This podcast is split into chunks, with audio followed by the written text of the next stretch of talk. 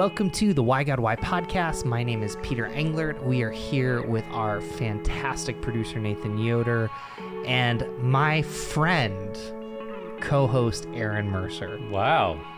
All right, I like it. I- there we yeah, go. So you know, so we're gonna introduce Sally here in a second, but he's been using the word illustrious for me forever. But I guess it's a it's a new year, so you're gonna change it up. Yeah, why not? Why So, not? I'll take it. Speaking of being creative, uh, segues are for beginners. But uh, today we're talking with Sally Gilroy. She's a consultant. She's served on staff. She's also been a basketball coach in Louisiana, which we might get into that. But she's responding to the question why are creatives the future of the church? So I don't think it would be odd to our listeners that a communications director is co-hosting this with me. But before we throw it over to Sally, uh, Aaron, do you have any thoughts for our listeners? No, I'm excited about this podcast. I think that Sally and I would have a lot to talk about, um, and so I'm glad we get this opportunity to talk about it with all our our listeners on the podcast. Um, but uh, yeah, no, I think this is a great conversation. Why are creatives the future of the church? It's gonna be fun. Um, I get to work uh, with a lot of creatives in my line of work, and um, you know, it's fun. I think there's a lot of opportunities for the church to explore here, and I think that um, Sally's going to help us explore those. So, but I, I am curious. I mean, Peter, you you you whetted my appetite there. I want to know. You know, we I think we you said earlier Sally is in New York City, um, and uh, but was a coach uh, in Louisiana. I guess I want to know more about Sally's story first before we get into the creatives conversation. Can you give us a can you give us a little bit of information about yourself, Sally? Yeah, absolutely. Well, glad to be here, guys, with you, Aaron and Peter. And um, yeah, so I'm from Louisiana originally, uh, born and raised there, grew up, went to school, did the whole thing, and just kind of was I played sports in high school, wasn't very good at them. um, people always, and ended up as a college basketball coach. And a lot of times people will say, "Oh, you're just being humble."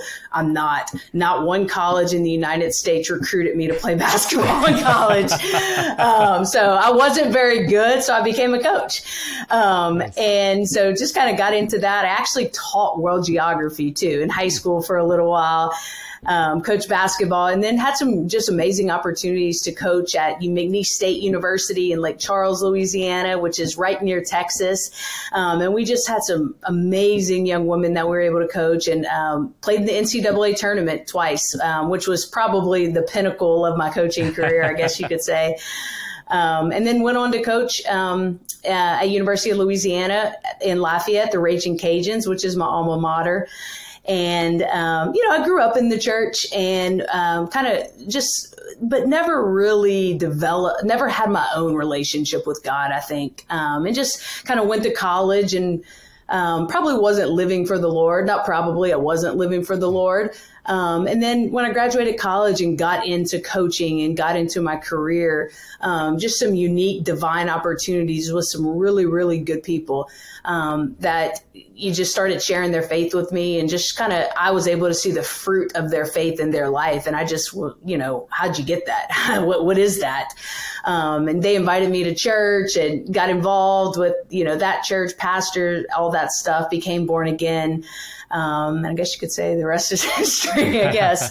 um, a lot of details in the middle of that somewhere, but yeah, so that's just kind of a quick overview. How did you get from? Sorry, Peter. I'm gonna, can I no, just you're follow up? you, no. y- You and I were reading minds. Oh, I think we're probably asked the same question here, you but I'll just, I'll just ask it. I interrupted Peter, but um, yeah. So, how did you get from uh, basketball and geography to being in the creative field? Well, actually, no. I, I, maybe you can answer two questions at once here. Like, what does that even mean to be in a creative field? But how did you get to that? I mean, how how did you? I, Yeah. When you're talking geography. I mean, I guess you could make maps look fun, or and I love geography. Don't get me wrong, because I think it's the the playing field for for basically history, which I was a history major. But I but I'm curious how you how you would go from that to um, more of a creative profession. Yeah, it's a great question. Um, it's not a normal road, I guess, right?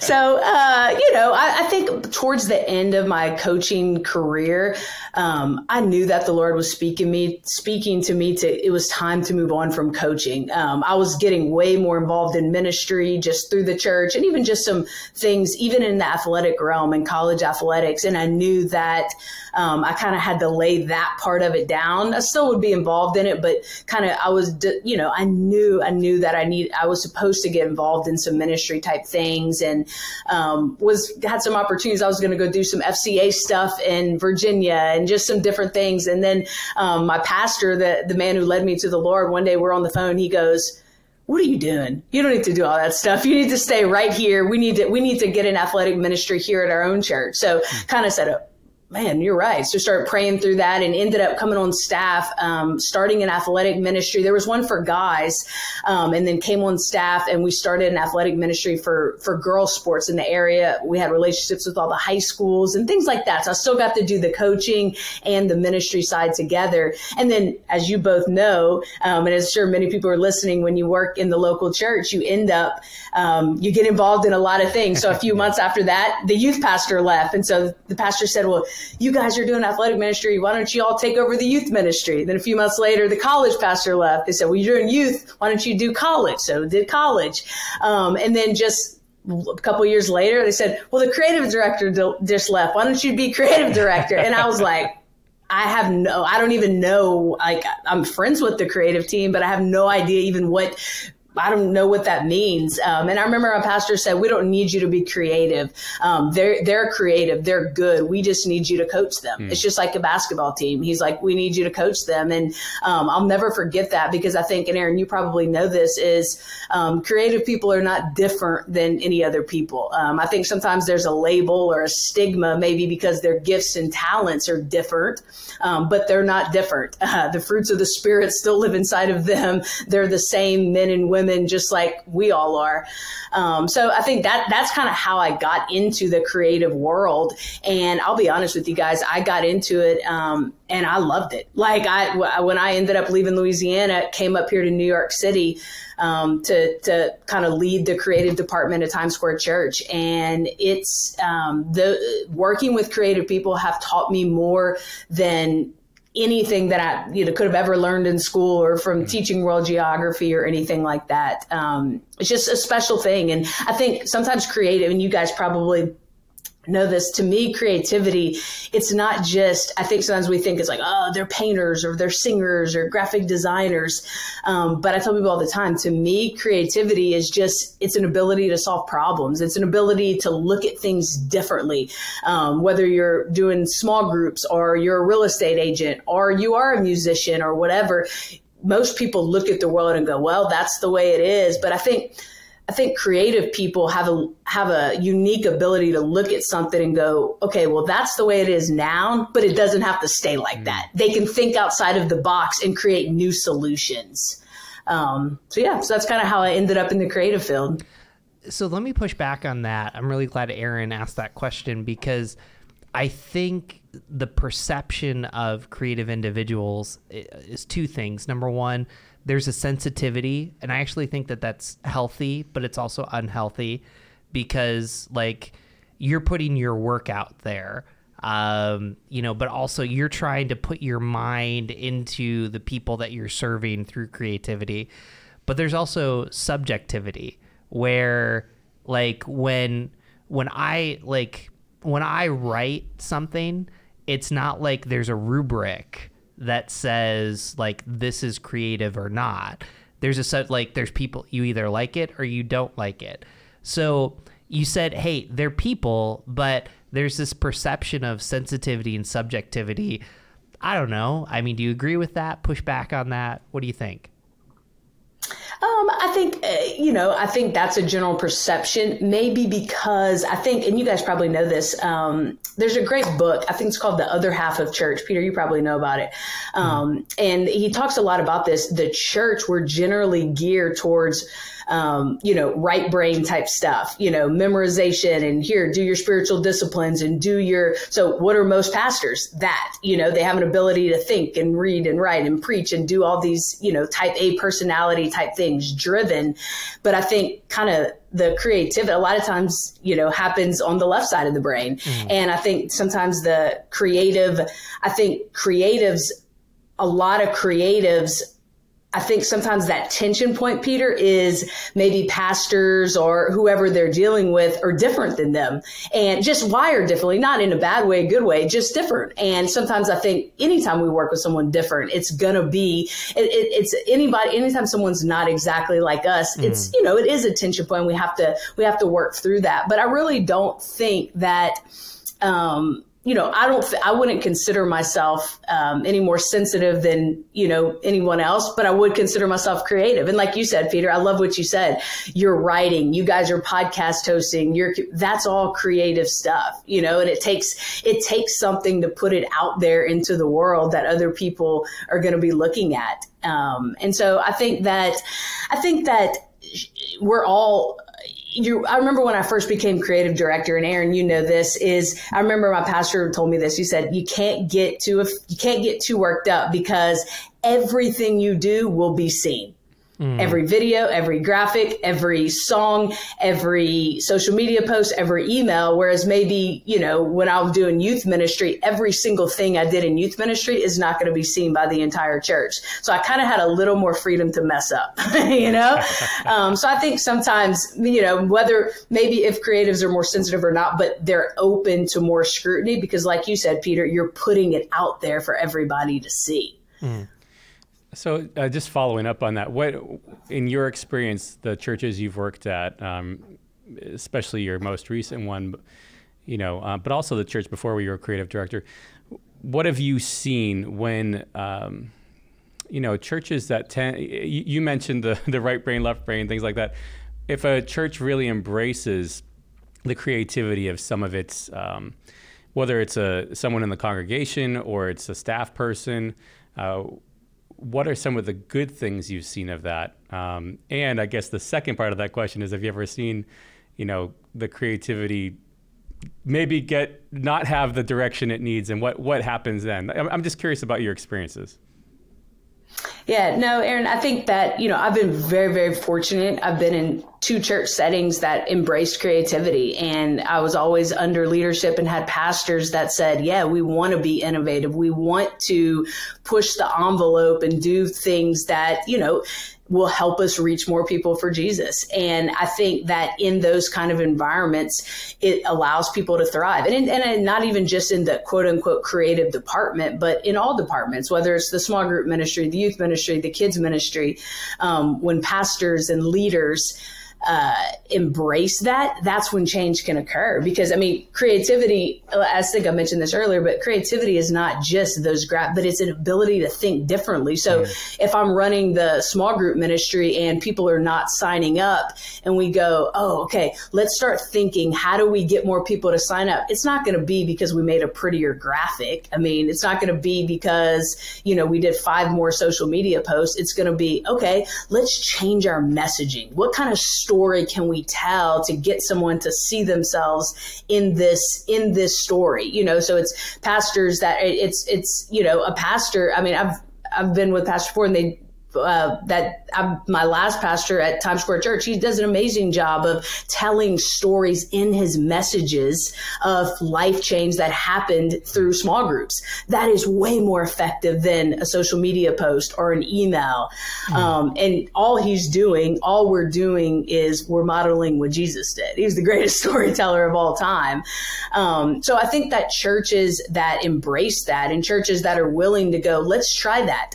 Um, I remember when I was doing youth ministry, we we did all, we would try to do all kinds of crazy things to get kids to the but but our path and they didn't all work. Some of them were pretty silly, um, but we always had leaders and pastors that and and again, it's not even just a creative thing, but I think when pastors and leaders can embrace failure and let it let people know that hey, it's okay to fail here. This is a safe place to fail. There's no such thing as failure. Failure. We're just learning.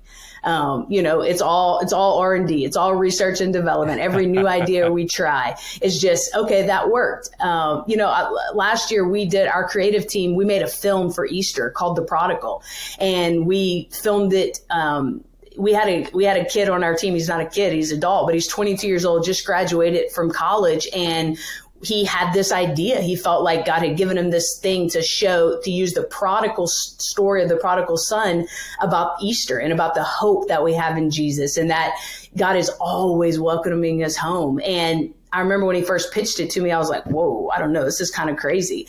And I remember um, going pitch it to kind of like our senior leadership team, and they're going, that's amazing. Let's do it. And I remember we walked out of there and go, oh, wow, awesome. They they want us to do it. Now we have to do it, to do it. but now we have to do it. But i think that's a healthy culture and we made a million mistakes but you know that weekend 232 people raised their hand to be born again in church whether it's through the movie or not who knows?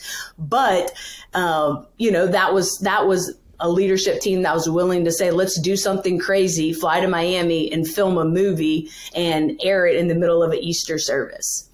So, um, so I forgot what was the second part of your question. well, uh, we'll, we'll, stay right there. We'll we'll come back to Aaron's question because I I think you're actually uh, going to a place that I think we need to discuss because the church is seen as not creative. I mean, I there's probably people out there that the perception of the church is creative, and I I think part of that is the, there's this odd tension, like the gospel message doesn't change but how we communicate that changes. And, you know, you mentioned the prodigal son. Uh, so Jesus told a story that was very relatable about the gospel to people then. And so even I'm even wondering in that process about the prodigal son, like you you have like Bible thumper pastor, I'll throw myself under the bus. That's like Miami, well, you know, that's not, you know, relatable to scripture. So there's this weird tension of like trying to help people understand if Jesus was to tell that story today while also being true to the gospel. How do you manage that text or how do you manage that tension? I mean, do you see that as a problem? Is that more a problem for the people in the rows and the pews? I, I don't know. Just push back on that.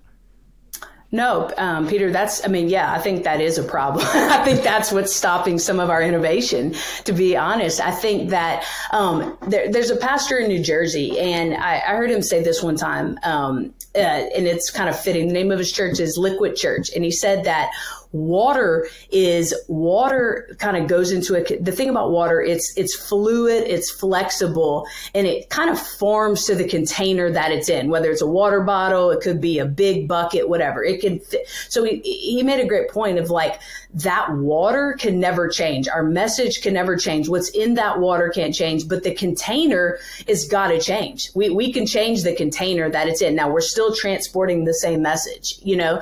Um, so I, I think think that I think that G, you know, the church throughout the history has been the change agent. Think about it. I mean, you have, uh, you know, the virgin birth. Then we have Pentecost. Then we're going, oh, we're going to go reach the Gentiles. They're doing things that are countercultural. There. Then Martin Luther comes along with the Reformation, and then somewhere along the way, around the 20, I mean, even I'm going back thinking, um, I was in Paris this summer and I went to the Louvre.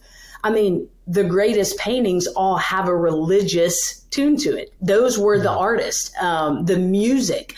Um, I, I, think I think it was Bach. He said, you know, all music is made for the glory of God. So music, art, the Reformation, all these things. The church was that they were the ones going, let's do this outlandish thing. Let's do this innovative thing. I mean, look at Jesus the people he's hanging out with, that's why the Pharisees hated him, you know? So I think what you're saying, Peter, I think unfortunately there are Pharisees in the church today.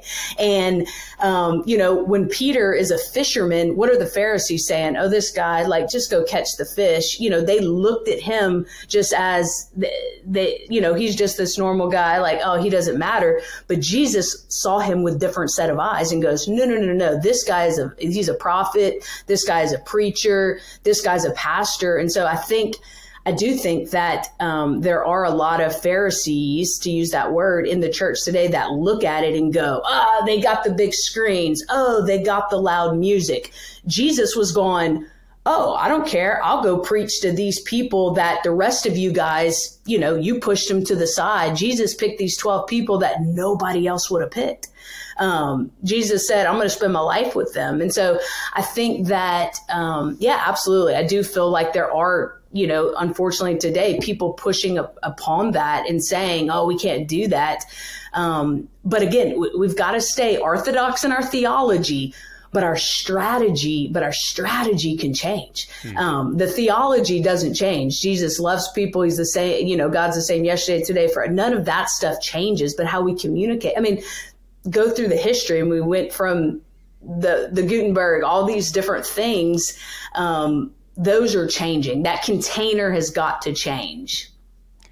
That's no. Uh, thank you for saying all that, and I I uh, I appreciate Peter you jumping in there too. Um, so I uh, earlier you you mentioned a number of different channels um, of communication, uh, even in church. You mentioned Sundays, you mentioned social media, you mentioned things like that. Um, so in the in the hope of being creative across those channels, like an embracing creativity, not not uh, pushing back on it. Um, at least in, you know, finding the right balance there. I'm just I like I'd love to uh, maybe this would be fun for listeners too, but I'd love to know like what's let's pick one channel first. I want to go to social media in a minute, but I want to let's stick to Sunday morning for a minute. In person Sunday morning, what's kind of the what's a, a fun uh, exciting win you have seen um, a church do well, whether it's your church or a different church, do well on a Sunday morning uh, from a creative lens. Um, and then I'd also love to know if you've seen like a total flop because it's okay to not, like you said, it's okay to embrace. You're not always going to bat a home run there, but um, I'm just curious. Yeah, no, that's a great question, Aaron. I think that, um, you know, like you said, there's so many mediums, and I'm so glad that you said that, that it's not just Sunday morning. There's opportunities for us to reach people creatively all week, podcasts and social media and websites and emails. And Sunday morning experience is part of that.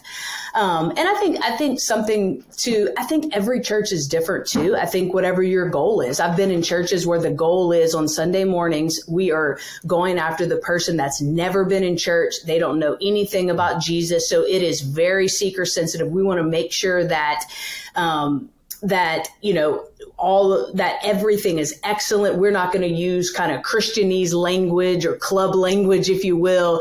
Um, and then I've been in churches where it is very much take those believers and go deeper. I don't think either is right or wrong. Um, I'll just use the I'll just use the kind of seeker sensitive service. So um, I, I heard a story. I'll, I'll tell you a story, a personal story. When I was at my church in Louisiana, I had got out of coaching. I was just working on staff at the church. I think I was doing youth ministry at the time, and some of the players um, some of the athletes from the university, I was still in contact with them. Um, they, we had you know, talked to the coaches. We set up a day, like a university day for them to come to church and we're going to honor them, all this stuff. And one of the, one of the young ladies after she came up to me, never been in church in her life. And the thing that blew her away more than, and this was probably eight or nine years ago. So technology, creative is not even what it is today. The thing that blew her away of everything in the church service goes, oh my gosh, I can't believe y'all made all those videos for this. And the video she was talking about was church announcement. She was like, for us, she was like, she was like, I felt like I was in the movie. So like once I saw that, and then when the pastor started talking, she goes, I was like, whoa, this is a legit thing. So I paid attention to him. And it's like, that's, it's just the church news. It's not anything, every church in America does church news, you know, but it's just amazing. You don't know, it doesn't have to be this huge um, production. Um, it could be something as simple as church news. This year for Easter service, there's a girl that I play tennis with. Um, I've played tennis with her the last couple of years. Um, she's not a believer. I've been inviting her to church. She never would come, never would come. And finally, for Easter, uh, we made a movie trailer for the prodigal film film that we made. So I texted her, was, I texted her the YouTube link and I was like, Hey, um, me and some of my friends made a film. Do you want to come and do you want to come watch it with us? And there's going to be music, stuff like that yeah. And she goes, when is it? I said, Sunday at 10 and 1. And the showings are at 10 and 1. And she goes, okay, great. I'll be there. That girl came to the church service. Um, listened to the whole thing, raised her hand at the end of the service to be born again. Wow. And whatever got her there, I think it's Craig Groeschel who says, we will do anything short of sin to reach people for Jesus. In order to reach people who've never been reached, you have to do something that's never been done. And um, so I do think that that's you know, and then on the flip side of that, sure, I've seen a lot of epic fails. Um, I've seen technology fails. I mean, a few months ago, our entire, I mean, we're streaming to 42 countries every Sunday. You've got you know thousands of youtube viewers you got thousands of people in the room service is about to start and i have to tell the senior pastor hey we have no sound we have no light and we have no video and he looks at me and said, What are we going to do? I said, Not sure yet. Give me like two minutes and I'll get back to you. Went in the back. and I, I'm, I'm yelling at our 24 year old production, What are we going to do? What are we going to do? And, um, you know, we're, we're scrambling. We have nothing. And our worship leader, amazing, gets up there. We have no microphones, no screens, no audio, no nothing. And we just start singing, and the Holy Spirit came in that place like I've never felt before. Mm. Um, so I think there's, you know, technology is a tool, but it's not. Um, you know, we all, you know, the technology is a tool that the Holy Spirit can use, but it's the Holy Spirit that's going to change things and change people. Mm. Cool. Um, so we had a podcast guest. His name's Daryl Hall, and he talked about preaching to generations. And basically, yeah. the younger that generations get, there's this more desire for authenticity. So like from millennial to Gen Z, and now you know my daughters are part of Generation Alpha, and you know I, I'm just kind of wondering because you're in this day and out, like there's this desire to be authentic, but there's also this desire to be excellent. So we want the sound good, to sound great or good or whichever one. Somebody from English is going to correct me on that. Uh, that's why Aaron's here. but but like so so like one of the jokes at Browncroft is like smoke machines. Like so mm-hmm. they're like like why do we have smoke machines and you know so how do you navigate this desire for authenticity in a field that demands excellence? Yeah, um, that's a great question. I haven't figured that out yet. um, but I can tell you just kind of the things that you're exactly right. Um, my entire creative team was, you know, under the age of 27, 26 years old. And so I'm not old. I wouldn't consider myself, but I'm a lot older than that. And so it is, it is a gap. And it's, um, you know, and it's like you said, Peter, you're learning from your daughter. I'm learning from those guys every day. And I think part of it, the tension that we're facing is this is the first generation that's ever, you guys know this, you, you know, you're like me. When we're growing up, you have to go to college to get the information. Mm. When you get a job, your boss has the information because they're the boss. Um, you know, I read something yesterday. Only 51% of Gen Z is even considering college. When I was growing up, you had to go to college. Let's be very honest. Most job, not most jobs, but there are a lot of jobs, especially in the creative world, the creator, and I'm saying creator like content creators, videos and graphics. You don't have to go to college. You can watch about 50 hours of YouTube and, you know, be able to do that job. And so this generation, um, they're the first generation that is also creators. They they know how to do all that stuff. Whereas 10 years ago, that girl who came into church from the basketball team, that wasn't an option for the normal person to do that. Now they're making YouTube videos on their iPhone. They're, you know, all these different things. So they're looking at they're not impressed with our smoke machines. They're not impressed with our LED walls. They're not impressed with our audio system. They're not impressed with any of that. But what they are impressed with, like you said, Peter, is that authentic authenticity, and um, and it is it's a tension of, of excellence. But I think there, you know, if you walk into church and there's a thousand people, you're not going to get that you're not going to get, you're not going to know if someone's authentic or not. The only thing you're judging when you walk in that room is the excellence of the room. I think it's on the churches. I think that we've got to do a better job of that engagement and the connection point after a Sunday morning. That's where we show the authenticity. Because let's be honest, they're not even coming to church every week. Before the pandemic, it was what 1.7 times a month people are coming to church. It's probably less than that now. So Sunday mornings, that experience, um, you know, I live in New York City. I love sports. I've been to like four professional sports games live the last two years. So when I go, I need, I want it to be excellent. I want the great experience. But the rest of the time, I'm interacting with them on their social media channels. Mm. I'm listening to their, their podcasts, like what you guys are doing. I'm, so to me, a Sunday morning is not our opportunity to show our authenticity. You know, um, if it's, I mean, yes, it is, it is. You want to be authentic and you want to do all that, but that's not where you're going to get that. That's not where you're going to win someone's heart. Um, so to me, it's, I think that's, again, I haven't, don't have it figured out by any means.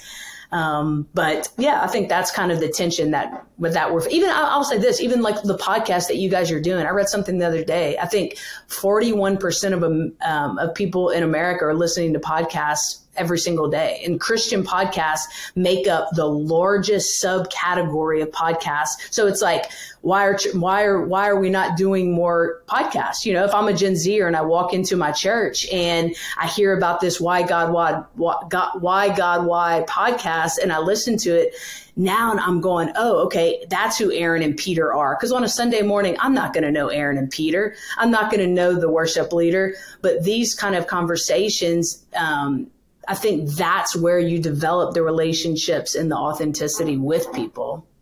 We are going to save that clip and we're going to send it to every church leader. You know, why we do podcasts. Sally, you're worth every interview. Go ahead, Aaron. I, I, as soon as you said that, I knew Peter was going to, you know, he's going to clip that one from there and uh, and send it around. Um, so how you? I I noticed when we're when we're uh, when we're taping this. Um, taping it. I just showed my age by using the word taping. But anyways, I'll just uh, we're recording this. Um, you know, you had I noticed on on your site you had just put a, a, blog post up about how churches shouldn't sync themselves on social media.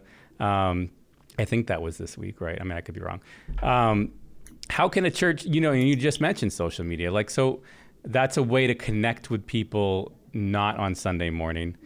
Um, I think that this question can be bigger than just for, just for churches. But since we're talking about churches, what's a good way for what what should a church be doing from a creative lens to really engage people well, um, whether it's on Facebook or Instagram or whatever. Um, we'll mean, say mm-hmm. we'll say it. TikTok. Oh, I mean, uh, TikTok. BeReal. That's the new one. Be real. Have you guys heard of that oh. one? Well, that's a new. That's a new social media. New and right. you know what, Peter? To go back to so so, Aaron. Great question. I'm so glad you asked that. That's I'm very passionate about that because so Be Real is a brand new social media platform. Um, last week, um, one of my 23 year old people in my creative team text me and said, you need to download Be Real. So I said, okay, what's BeReal? Be Real is the opposite of TikTok. TikTok, Tick. I'm showing my age now. TikTok. um, I grew up with t- you eat the Tic Tacs. Oh, yeah, TikTok is when you do dances. but so be real is the opposite. So once a day they send a notification, and no matter where you are, you take a picture, front and back camera, and it goes out to your followers. And like you're, that's the chance to be authentic because they're saying a lot of this generation um, Gen Z, you know, Alpha, all of that. They're saying Instagram, TikTok is too curated. You you mm. put the edits on it, you you edit it mm. down, you can change it, you can change it 20 times till you get it perfect. Be real is when they send the notification, you got to click the picture and wherever you're doing at that time. So that's a way to, for them to be authentic. Um, so to kind of speak to your question, Aaron, I'm so glad you asked that. That that is such a big thing to me, and that is a passion of mine. Of um, social media is to be social. Um, it's not to be it's not to be a billboard, a social. if you're a you guys, you know, you guys have a great church, and I've seen your services. And Peter, I've had an opportunity to visit with you a few times, and you guys are very relational. When you meet people on a Sunday morning in your lobby, I know you're talking to them, you're interacting with them, your greeters, your ushers, your volunteers, you're doing the same thing. So to me, churches and businesses that can do that on social media as well. It's like when you someone walks into your church on Sunday for the first time, you're not going to shake their hand and go, "Hey, don't forget we have our Harvest Fest this Saturday, October 19th at three o'clock. Drop your candy on the way out." No, you're going to go, "Hey, who are you? How you doing? Where are you from? Is this your first time here? We're so glad you're here."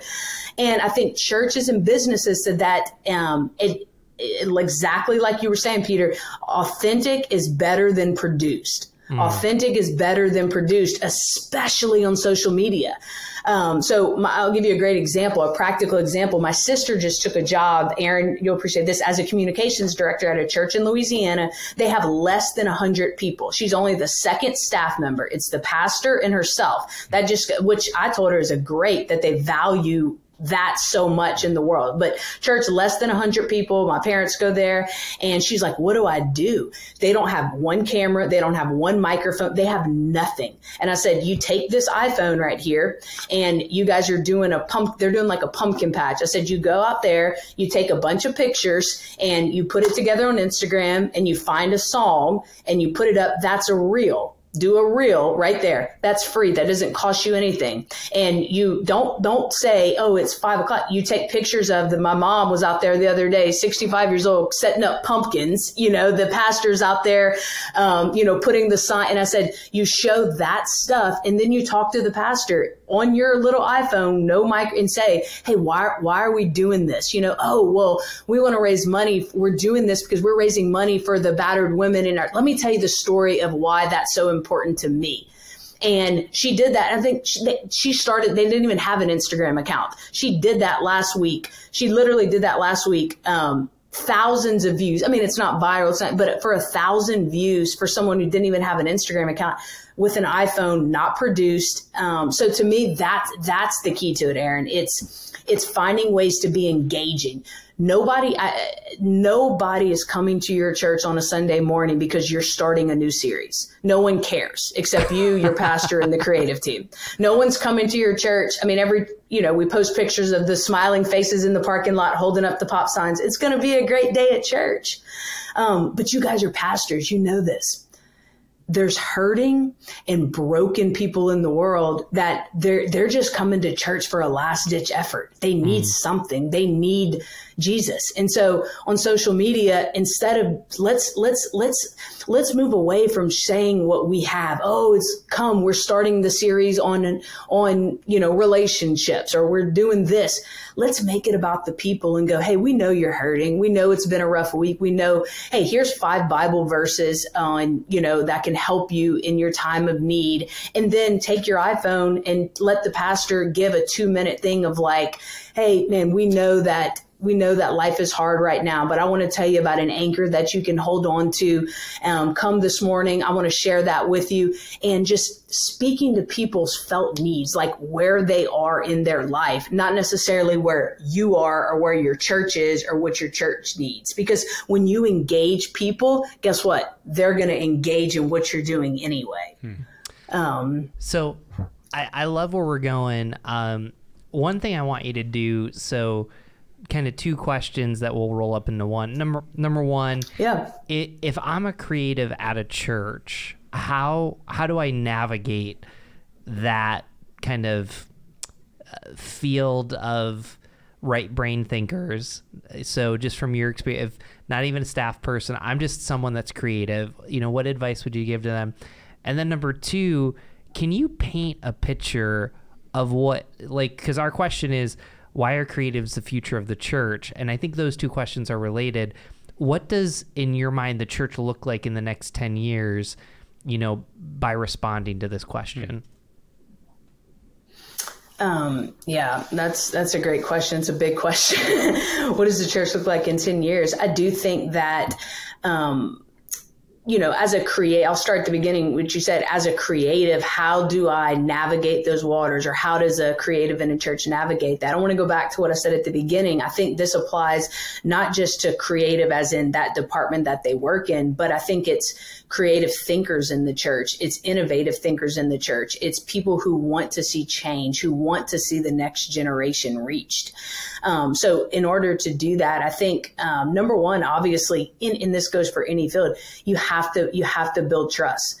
Um, you have to build trust with your leadership. And how do you build trust? I mean, that's, we could go down that, you know, it's doing your job well, it's honoring, it's, um, you know, it's doing what's asked of you, it's doing more than what's asked of you, it's showing up on time, it's caring about people, it's serving, it's loving, it's all of those things. And so, um, I think that, I think when you show, when you, sh- I mean, as a leader, I know I'm going to give the more that people, um, on my creative team show their buy-in, the more trust I give. Mm. Um, and unfortunately, it doesn't always, you know, unfortunately, sometimes it, it takes longer than we want.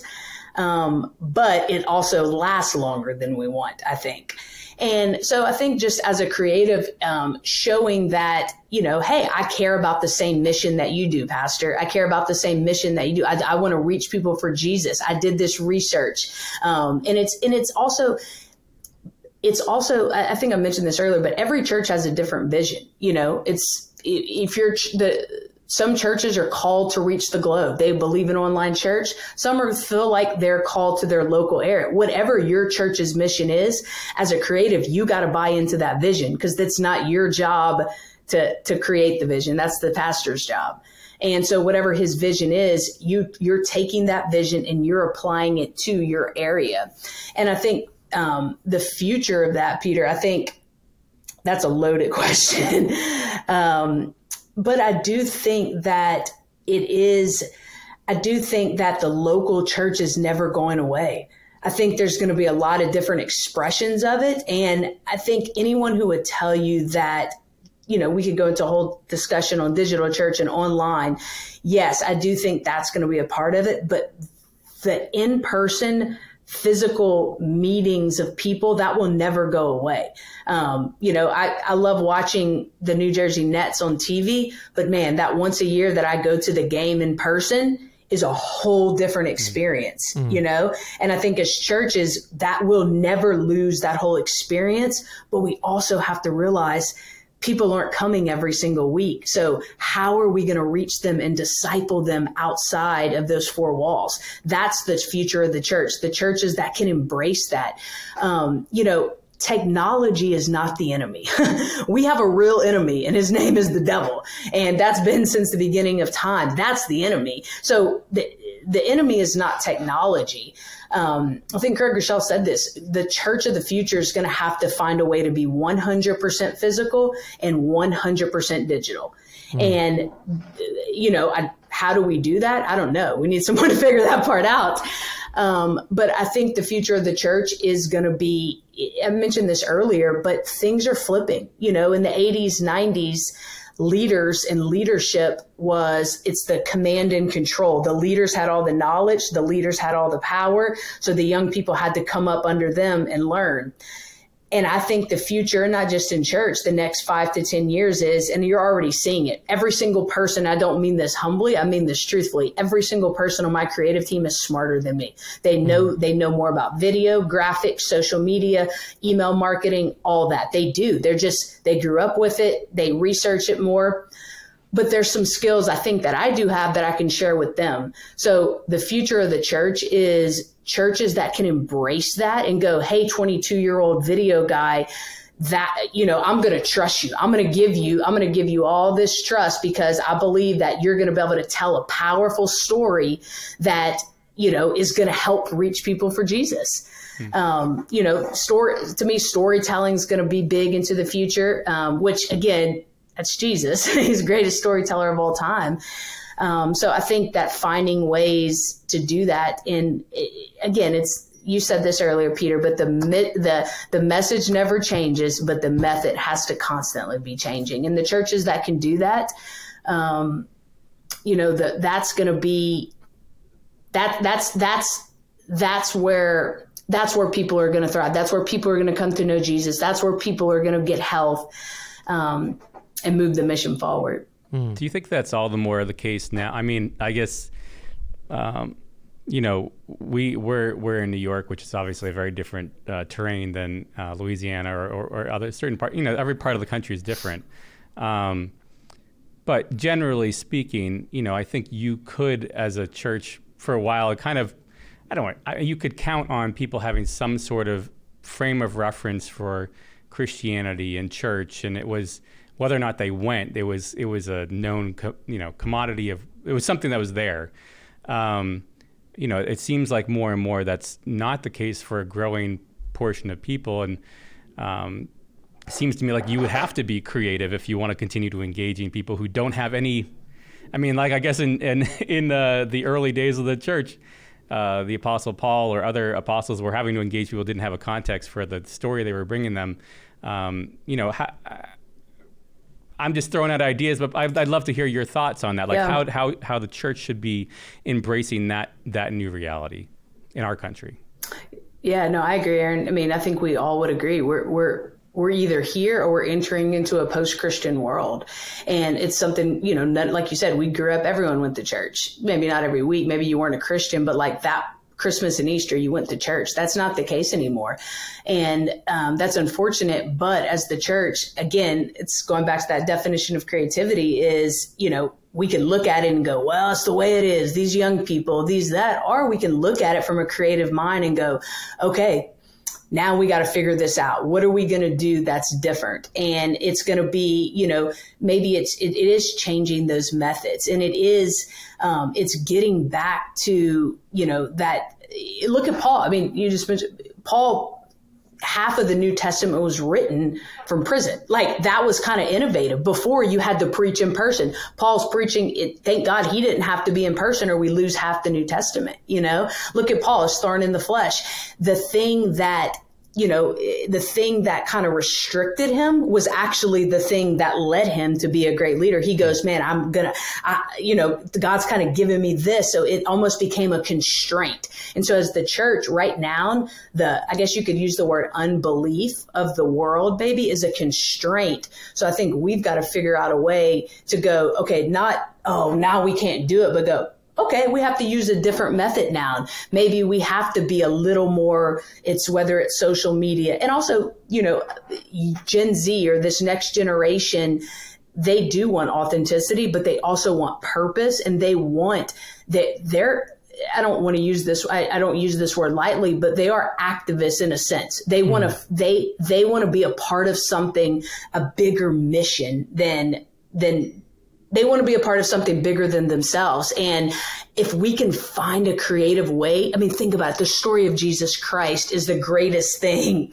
in the history of the world. That's bigger than anyone. So we've got to find ways to be able to tell that story and to be able to get back to that and let them realize, no, no, no, this is a great thing to be a part of. Don't look at, sure, there's, churches are going to mess up. Let, but let's not look at that. Let's let me show you something even better, something that's going to last forever. Mm. It's not a building, it's not a social media ad, it's not a website, um, but it's the hope and love of Jesus Christ. Um, so I think that's that's just something you know.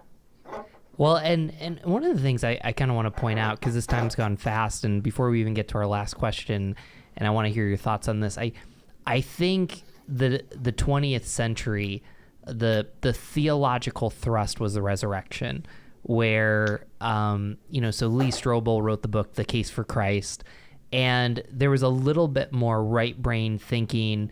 I think even Gen Xers, um, love you, Aaron. Um, I think Gen Xers, it, it, it was it was hey, don't just tell me that it's right. You know, prove it to me.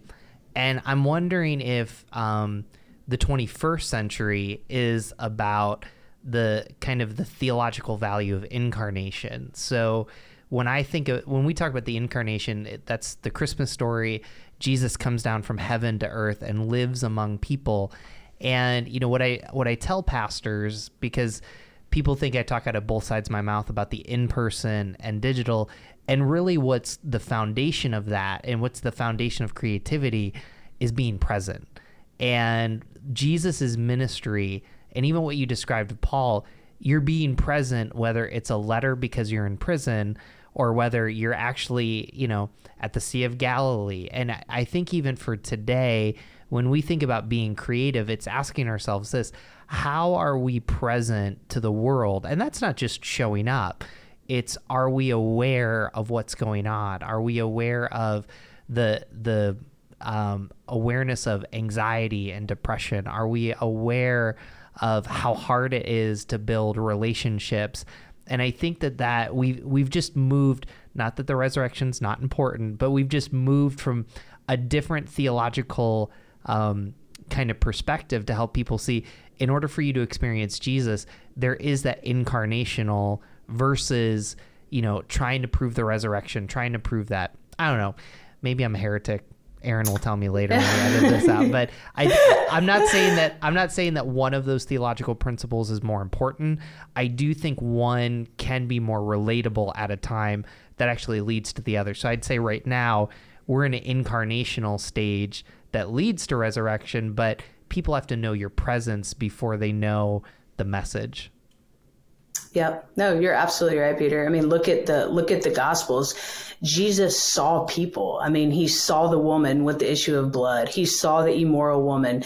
Um, look at the good Samaritan. All the religious people walk by um, before Jesus could ever, you know, tell the the the blind and the the sick, the leper, before he could ever heal them. Before all of that, he had to see them and he had to meet them right there and say, you know, I'm not here to discuss this. I'm here to, you know, to to love you and to care about you. And uh, you're exactly right. I think as the church, the more that um, we can go out and meet people where they are. That's why, and I know Peter, you do an amazing job. I mean, I've learned so much from you, just even how you guys do your small group ministry. And to me, that's the best way. Um, that's the best way to get people are going to be willing to come to your home and to know you.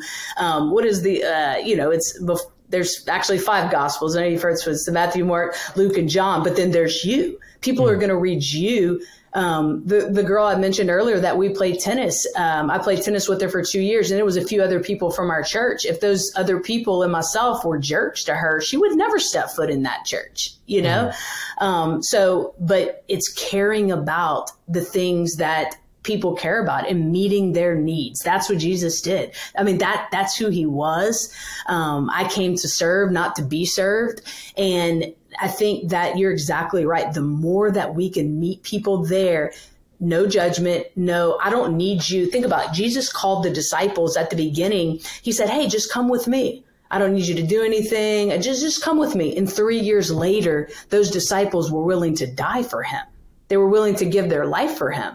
And so I think it's this church is the same way. The more that we can serve people with no, we're not asking for anything back. Um, we're here to love you. And um, that's, there's no greater, there's no greater gospel, there's no greater um, ex, ex, exhibition of the gospel, I guess is maybe a way to put it. Hmm. Sally, um, we're gonna have you back on again. This is gonna be a lot of fun. So um, this is fantastic. Um, so you guys are awesome. The the question that we always end uh, podcasts with is, what does Jesus have to say about this topic? So the good news is, is Aaron and I uh, we answer it first, and then you get to clean up whatever communication creative mess we leave. Does that sound good? I love it. Let's go. I love it. You want me to start here? Uh, uh your call. Sure, why not? Go ahead. Um, then you can clean clean uh, my mess. Yeah, no, I, I obviously I think it's a great conversation. Um, you know, I think we hit on we've hit we've hit this theme a number of times in this conversation, but we, we need to be. I think Jesus wants us to be creative. I mean, He gave us creative gifts. Some people are creative as um, artists. Um, some people are creative with their words, whether that's written or spoken some people are, you know, we've had some podcasts with um, those with great engineering minds, and some of those, you know, sometimes the creativity is not with the the graphics; it could be with the structural. I mean, whatever. Um, but people right. people are seeing, just kind of like Sally said, God has given us the ability to see not just things the way they are and say, okay, well, that's that, but seeing like what what could be, and that, and for the church, I think that's important. You need to be able to see how to okay, right now this is the situation, um, or this is what people in my community think of this church. Um, well, how do we how do we how do we reach them? Um, not just to get brownie points for the church. How do we reach them so that they they get to know Jesus and um, hear that compelling message that has power all by itself? But we need to be creative on how we um, how we bring that to people. So I think that that's uh, it's important. Aaron, always so good. Um, I love it. So I, I kind of want to start where Sally started, which was, you know, we think of creativity as sometimes colors, fonts, videos, but Sally defined it in such a way as you're you're trying to solve a problem. And I think as you read the scripture, you know, Jesus is always solving problems in ways that people don't understand. And you know, we we talked about it, you know, in the New Testament church, the conflict that was happening was there was two ethnic groups, the Jews and the Gentiles that were coming together and they were solving problems creatively. Um, and I'll just right. I'll just kind of jump even forward. You know, we mentioned Gutenberg. It we have Bibles on our phones, we can Google them, but Gutenberg decided to print the Bible, which was this crazy idea. And um, you know, I want to take a moment just to honor probably the most creative pastor I've ever known. Um, he never even had social media, but the pastor I grew up with, Ron Piedmont, um, in Binghamton, New York, just out of the blue decided to have a five minute uh, television program called It's a Wonderful Life. Literally, It's a Wonderful wow. Life, right before uh, oh, the Today Show started. And when I would spend time with him as a kid, um, you know, whether I was a student in high school or even a college graduate, you know, people would walk up to him.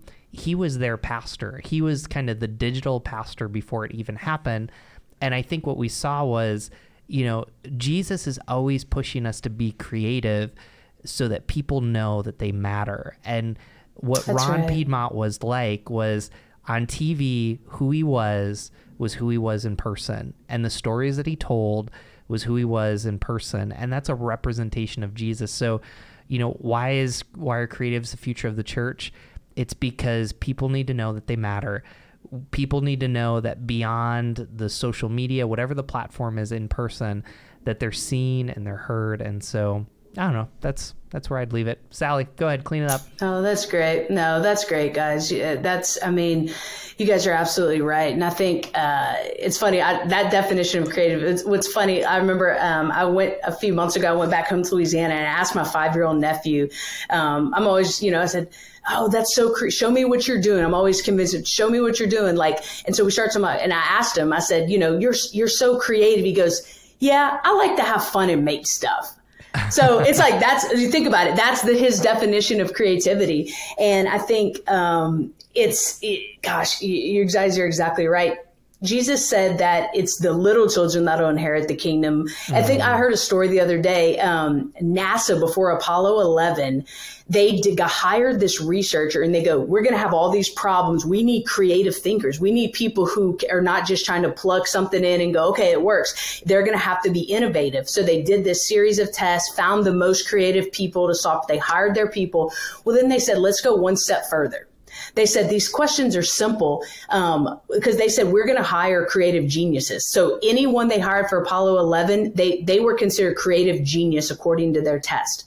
They took that test of simple questions, gave it to a group of five year olds. Do you know that 98% of those five year olds rated creative genius just like the astronauts mm. on Apollo 11? But this is the thing Five years later, when those when those five year olds became ten years old, they gave them the test again. That number dropped to I think forty two percent. Five years later, they gave the test to a group of 15 year olds, and that number dropped to 18 percent. They didn't hmm. get any stupider. they didn't get any less creative. They decided they they they decided they weren't going to be as creative anymore. And Jesus said, "It's the young, it's the the children that will inherit the." And think about this. I mean, we didn't even talk about this, but Genesis one one. In the beginning, God created the heaven and earth. We all know hmm. that. We say, "Oh, He's a creative God," so we got to be creative. But the thing about God, He never stopped creating through all mm-hmm. of creation. That's the whole thing. You never stop creating. And I think for all of us, that's the challenge is let's let's let's have that creativity of the five year olds we all are creative geniuses because we were made in the image of a creative god and mm. it's easy that's the first thing he said but it's also easy to become something that we forget um, but but God created us to always be creative and to always be thinking. Like you guys said, we're never let let's not be those people that look at Gutenberg. He did that. You know, I want to add one more thing, Peter, and then I'll promise I'll stop talking. But Gutenberg, um, many people don't know this. When Gutenberg had the idea for the Bible, he went to his business partner and basically said, "Okay, let's put all of our money and sell out to this. Like, let's go all the way in." The business partner was like, uh, "Okay." Well, when he did it, he didn't make as much money as he thought, so he sued Gutenberg Gutenberg lost everything, never really became, never really recouped that. I mean, look at the, look at what Gutenberg has done for us. Gutenberg ended up having to go start the second business and never got back up to that. But he didn't even care. He said, I'm burning the ships for this. And people like us, or we, we get to benefit from him burning the ships on some, on, on taking the crazy innovative idea. And so I think that's, that, that's the challenge for all of us is it's not for us. What are we doing to leave for that next generation? And further generations like Gutenberg did. Hmm. Man, what a place to close. Sally, where's the best place people can follow you? Um, you can just go to my website, sallyguillory.com, and I like to have these kind of conversations more just in written format. So that's probably the best way. Um, I would also say subscribe to her weekly email. It's like one of the best emails I get on Wednesday. So I'm just, I, am gonna oh, give you free, you, Peter. free promo right there. Well, you oh, can, thank you guys. Yeah, you can find us at whygodwhypodcast.com. Click the subscribe button. That's the best way to get a hold of us. You'll get this episode and many other ones that relate to your life. Thank you so much for joining us.